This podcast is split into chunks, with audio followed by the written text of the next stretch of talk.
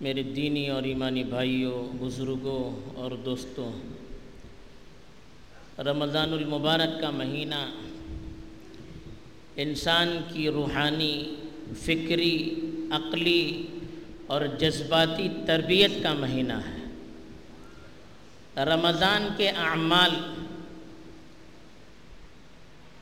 وہ اعمال ہے جس سے انسان کے نفس کی تربیت مؤثر طور پر کی جا سکتی ہے۔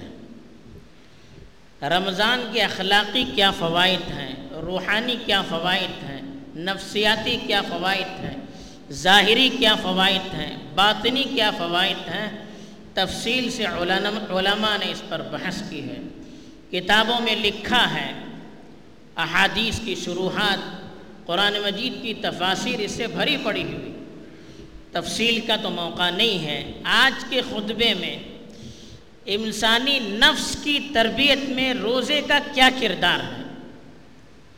اس پر مختصر سی روشنی ڈالی گئی ہے۔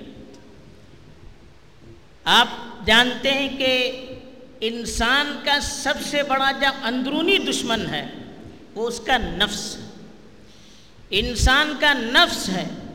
جو انسان کو ہر طرح کی برائیوں پر آمادہ کرتا ہے، ہر طرح کے غلط کام یہ اس کا نفس کرتا، کرواتا ہے۔ اسی لیے قرآن مجید میں کہا گیا، ان نفس لمارتم بسو یہ نفس سب سے زیادہ برائیوں کا حکم دینے والا ہے۔ قرآن نے امارہ کہا یعنی ہر وقت نفس ہمیں برائی کی طرف لے جاتا ہے۔ تو اس لیے نفس سے جو محفوظ رہا، نفس کے شر سے جو محفوظ رہا، نفس کی برائیوں سے جو محفوظ رہا، وہ دنیا اور آخرت کی ساری برائیوں سے محفوظ رہا۔ اس لیے قرآن نے فرمایا کہ قد افلح من زکاہا وقد خواب من دساہا۔ کہا کہ وہ شخص کامیاب ہو گیا جس نے اپنے نفس کو پاک اور صاف کیا۔ گندگیوں سے، برائیوں سے، غلط جذبات سے، دشمنیوں سے، حسد سے، کینے سے، بغض سے، آپسی دشمنیوں سے اپنے نفس کو جس نے پاک اور صاف کر لیا، وہ شخص کامیاب ہو گیا۔ وقد خواب من دساہا اور کہا، وہ شخص خاک آلود ہو گیا، خاک میں مل گیا، برباد ہو گیا، جس نے اپنے نفس کو تباہ کر دیا۔ اب نفس تباہ کس چیز سے ہوتا ہے؟ نفس تباہ ہوتا ہے برائیوں سے۔ نفس جس چیز کی طرف انسان کو لے جانا چاہے، انسان اس طرف چلا جائے، تو گویا ایک کھائی ہے، ایک گڑا ہے، جس میں انسان گرتا چلا جاتا ہے۔ ہوا کے معنی آتے ہیں گرنے کے۔ تو نفسانی خواہش کو ہوا کہتے ہیں۔ گویا بڑا گڑا ہے چکنا گڑا ہے، اس کے اندر انسان اس دلدل میں پھنستا چلا جاتا ہے۔ جتنا اپنی خواہش کے پیچھے انسان چلے گا، اپنے جذبات کے پیچھے انسان چلے گا، اپنے نفس کے چونچلوں کے پیچھے انسان چلے گا، اس کھائی میں، اس دلدل میں، اس کیچڑ میں دبتا چلا جائے گا، دبتا چلا جائے گا، یہاں تک کہ وہ برباد ہو جائے گا۔ جو قومیں برباد ہو گئی ان کا تذکرہ کرتے ہوئے قرآن نے کہا کہ وہ تب ان لوگوں نے اپنے خواہشات کی پیروی کی۔ یہ لوگ اپنی خواہشات کے پیچھے چلے، اپنے جذبات کے پیچھے چلے، اپنے نفس کے پیچھے چلے۔ یہاں تک کہ اس چیز نے ان کو برباد کر دیا، ہلاک کر دیا، دین سے دور کر دیا، آخرت سے دور کر دیا، اللہ کی رحمت سے دور کر دیا۔ تو یہ نفس، یہ سب سے بڑا ہمارا دشمن ہے اگر اس کی اصلاح نہ کی جائے۔ اور نفس سدھرتا کب ہے جب اس کی اصلاح کی جائے؟ دیکھیے، محنت سے ہر چیز ممکن ہے۔ انسان کے لیے اللہ تعالیٰ نے دنیاوی اعتبار سے ہر چیز کو ممکن قرار دیا ہے۔ انسان چاہے تو وہ شیطانی صفت سے فرشتوں کی صفت تک پہنچ سکتا ہے، لیکن محنت کرنی پڑتی ہے۔ فرشتوں سے بڑھ کر ہے انسان بننا، مگر اس میں پڑتی ہے محنت زیادہ۔ محنت کرنی پڑتی ہے، کوشش کرنی پڑتی ہے، اور اپنے آپ کو کنٹرول میں رکھنا پڑتا ہے۔ تب انسان کا نفس قید میں جب ہو جاتا ہے۔ انسان اپنے نفس کو جب شریعت شریعت کے سانچے میں قید کر دیتا ہے، تب وہ انسان اللہ کی روحانی دولت سے، نورانی دولت سے مالا مال ہو جاتا ہے۔ تو یہ روزہ، روزے کے جو اعمال ہیں، اس سے جو بہت سارے اخلاقی اور روحانی فوائد حاصل ہوتے ہیں، اس میں سب سے بڑا جو فائدہ حاصل ہوتا ہے کہ نفس کی تربیت ہو جاتی ہے۔ انسانی نفس، اس کو غذا سے طاقت ملتی ہے۔ کھانے پینے کی چیزوں سے انسان کی نفس کو طاقت ملتی ہے۔ نفس پھولتا ہے۔ جب نفس پھولتا ہے تو پھر انسان کی طبیعت برائیوں کی طرف آمادہ ہو جاتی ہے۔ نفس جتنا طاقتور ہوگا، اتنا ہمیں وہ اپنی برائیوں کی طرف لے جائے گا۔ اتنا ہمیں وہ غلط چیزوں کی طرف لے جائے گا۔ اس لیے کہا گیا کہ نفس کو کمزور کرنا ہے، نفس کی طاقت کو دبانا ہے اور نفس کو شریعت کے سامنے سامنے سر نگو کرنا ہے تو اس کے لیے نفس کو بھوکا رکھنا پڑتا ہے۔ روزہ رکھنا پڑتا ہے۔ اسی لیے دیکھیے، حدیث میں اللہ کے رسول صلی اللہ علیہ وسلم نے نوجوانوں کو شادی کی ترغیب دی کہ جب وہ شادی کی عمر کو پہنچ جائیں، جذبات اس کے اندر امڑنے لگے، تو یہ نوجوان کو چاہیے کہ وہ شادی کرے۔ لیکن اگر کوئی نوجوان جذبات کے ہونے کے باوجود وسائل اس کے پاس نہیں ہے شادی کسی وجہ سے اس وقت نہیں کر سکتا تو اس کے جذبات کو کنٹرول رکھنے کے لیے، کنٹرول میں رکھنے کے لیے کہا گیا کہ فمن لم فعلیہ بالصوم فإنه له وجا ایسے شخص کو جو وقت پر شادی نہیں کر سکتا، اپنے نفس کو کنٹرول میں رکھنے کے لیے، اپنے جذبات کو کنٹرول میں رکھنے کے لیے روزے رکھنا چاہیے۔ یہ روزہ کیا ہے؟ فَإِنَّهُ وجا وجا اصلاً کہتے ہیں خسی کرنے کو۔ خسی کرنے سے جذبات سرد پڑ جاتے ہیں۔ تو اسلام میں خسی کرنے کی تو اجازت نہیں ہے۔ کہا روزہ رکھیے تو خسی کرنے کا جو فائدہ نفس کے لیے ہوتا ہے وہ روزہ رکھنے سے ہوتا ہے۔ اس سے انسانی خواہشات سرد پڑ جاتی ہیں، نفسانی طاقت کمزور ہو جاتی ہے۔ تو اس لیے روزہ رکھنے کے لیے کہا گیا۔ اسی لیے حدیث میں کہا گیا کہ اسیام جن روزہ ڈھال ہے۔ ڈھال جنگ میں پرانے زمانے میں تلوار کی لڑائی ہوتی تھی۔ تلوار سے لڑائی ہوتی تھی جنگ کے میدان میں۔ تو دشمن کے وار سے بچنے کے لیے اپنے ہاتھوں میں ایک پلیٹ کی طرح کسی چیز کو پکڑتے تھے، اس کو ڈھال کہتے۔ ہیں جب دشمن حملہ کرتا تھا، تو اس ڈھال کو سامنے رکھتے تھے، تو اس کی وار سے بچ جاتا تھا۔ وہ وار اس کے بدن پر لگنے کے بجائے اس ڈھال پر لگتی تھی۔ تو اس کو وجا کہتے ہیں یعنی بچانے کا آلہ۔ تو اللہ کے رسول صلی اللہ علیہ وسلم نے فرمایا کہ یہ روزہ ہمارے لیے ڈھال ہے۔ یہ شیطانی حملوں سے ہماری حفاظت کرتا ہے۔ یہ گناہوں سے ہماری حفاظت کرتا ہے۔ یہ جہنم کی آگ سے ہماری حفاظت کرتا ہے۔ یہ جذبات کی رو میں بہنے سے ہماری حفاظت کرتا ہے۔ کیوں آدمی روزہ رکھے گا، بھوکا رہے گا، تو پھر وہ اپنے کنٹرول میں رہے گا۔ نفسانی طاقت کمزور ہو جائے گی۔ پھر نفس غلط وسوسے نہیں ڈالے گا۔ نفس برائیوں کی طرف آمادہ نہیں کرے گا۔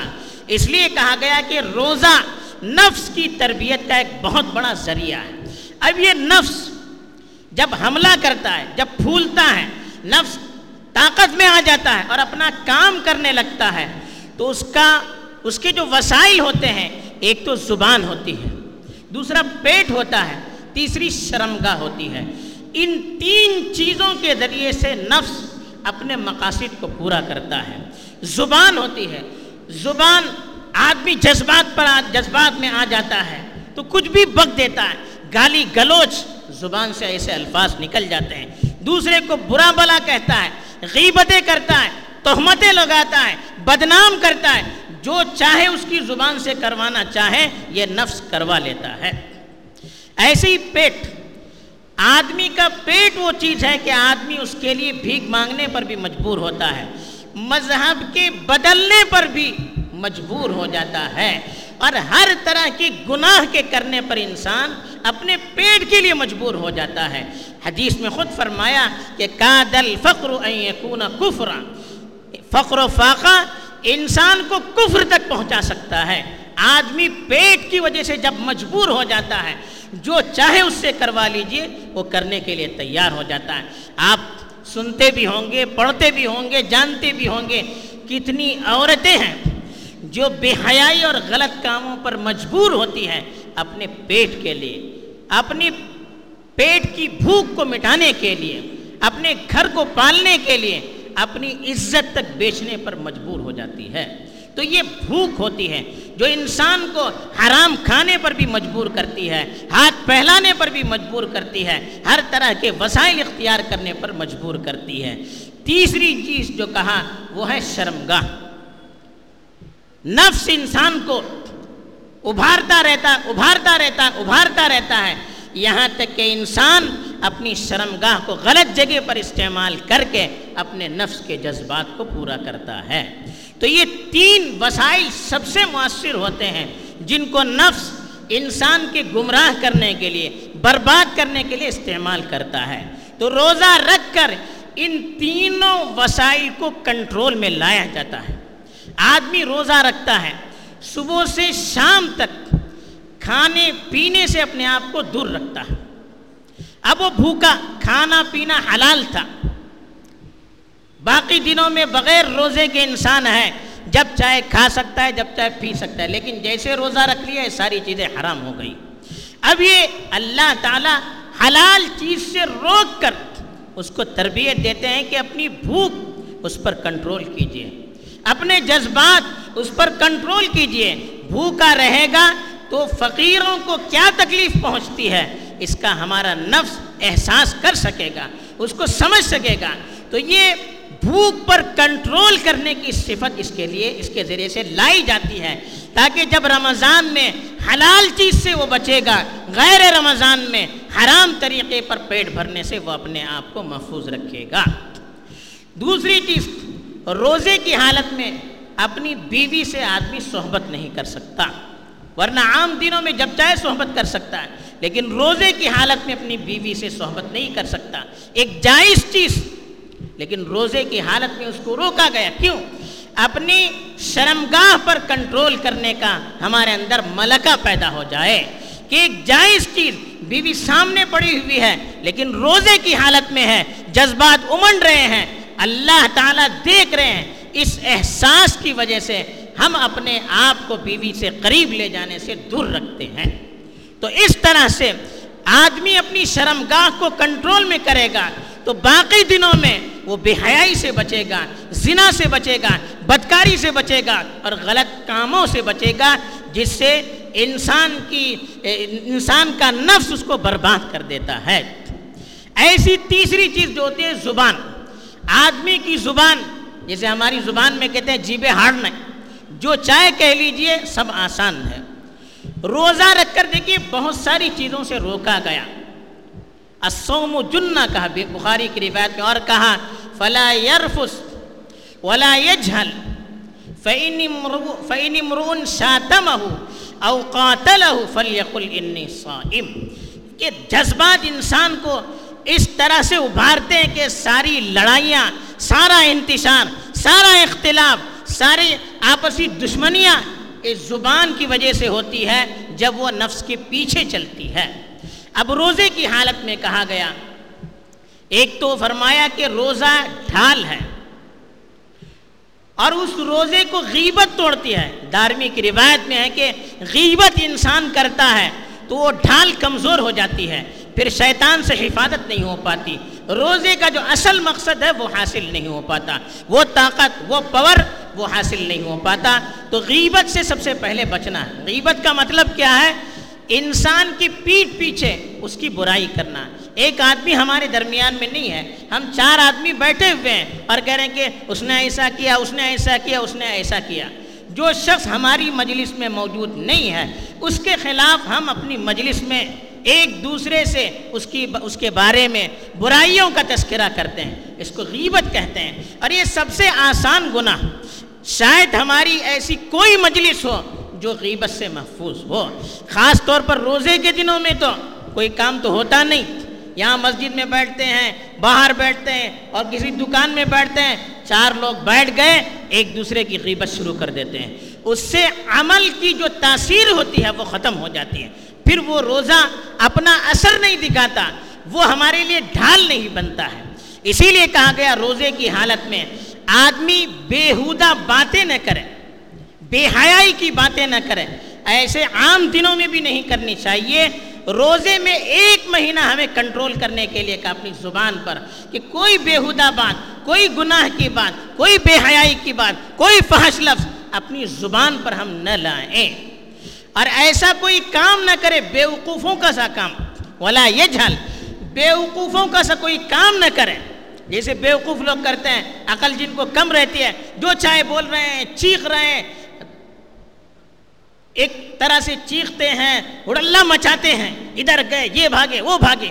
یہ جو بیوقوفانہ کیفیت ہوتی ہے، روزے کی حالت میں اس سے بھی روکا گیا کہ اس طرح کا کوئی کام نہ کرے، اپنی زبان پر کنٹرول رکھیں یہاں تک کہا گیا، اگر کوئی شخص آپ کو گالی دے یا آپ سے لڑائی جھگڑا کرے، تو عام دنوں میں اگر آپ کو کوئی تکلیف دیتا ہے، تو اتنی تکلیف دینے کی آپ کو اجازت ہے۔ وہی ناقب تم فاقب بسلم تم بھی اگر کسی نے آپ کو تکلیف دی ہے، آپ اتنا ان سے بدلہ لے لے سکتے ہیں جتنی اس نے تکلیف دی ہے۔ لیکن روزے کی حالت میں کہا گیا، نہیں، کوئی گالی دیتا ہے، کوئی ہم سے لڑائی کرتا ہے، تب بھی ہم سے کہا گیا، اپنے نفس کو کنٹرول پر رکھیں، اپنے جذبات کو کنٹرول پر رکھیں۔ اور سامنے والے سے کہیں کہ، بھائی، میں روزے سے ہوں، میں روزے سے ہوں میں آپ کو جواب نہیں دے سکتا۔ تو یہ روزہ ہمیں معافی سکھلاتا ہے کہ سامنے والے کو کیسے معاف کرنا چاہیے، اس کو کیسے معذور سمجھنا چاہیے، اس کے حملے پر اپنے نفس کو کیسے اپنے کنٹرول میں رکھنا چاہیے، یہ ہمیں روزہ سکھلاتا ہے۔ تو روزہ رکھ کر ہمیں برائیوں سے اپنے آپ کو بچائے رکھنا ہے۔ ان تمام چیزوں سے اپنی حفاظت کرنی چاہیے۔ جن چیزوں سے رکنے کی حدیث میں اللہ کے رسول صلی اللہ علیہ وسلم نے ہمیں ترغیب دی ہے تاکہ ایک مہینہ ہم اپنی زبان کی حفاظت کریں گے، اپنے نفس کی حفاظت کریں گے، اپنے پیٹ کی حفاظت کریں گے، اپنی شرمگاہ کی حفاظت کریں گے۔ ان ساری چیزوں کی جب ایک مہینہ ہم حرام سے حفاظت کریں گے تو رمضان کے بعد جو گیارہ مہینے ہیں اس میں ہمیں ان ساری چیزوں کو اپنے کنٹرول میں رکھنا آسان ہو جائے گا۔ اسی کو تقوی کہا گیا کہ تقوی کا مطلب یہی ہے کہ اتنا اللہ کا خوف دل کے اندر آ جائے کہ آدمی ہر طرح کی برائیوں سے اپنے آپ کو محفوظ رکھے اور اللہ کی اطاعت پر ہر وقت اپنے آپ کو آمادہ کرنے پر تیار رہے۔ یہ صفت پیدا کرنی اللہ کو مقصود ہے تو روزہ رکھ کر ہمیں اس چیز کو اپنے اندر پیدا کرنے کی تیاری کرنی چاہیے۔ دعاؤں کے ذریعے سے اللہ کے پاس ان صفات کو ہمیں مانگنا چاہیے تاکہ اس کے ذریعے سے ہماری روحانی، فکری، اخلاقی، نفسانی، جذباتی ہر اعتبار سے تربیت ہو سکے اور ہم اللہ کی تقوی کے اس معیار پر پہنچ سکے جس معیار پر روزے کے ذریعے سے اور رمضان کے اعمال کے ذریعے سے اللہ تعالی ہمیں پہنچانا چاہتے ہیں۔ اللہ تعالی مجھے بھی ان صفات کا حامل بنائے اور آپ کو بھی حامل بنائے۔ آمین۔ و آخر دعوانا ان الحمد للہ رب العالمین۔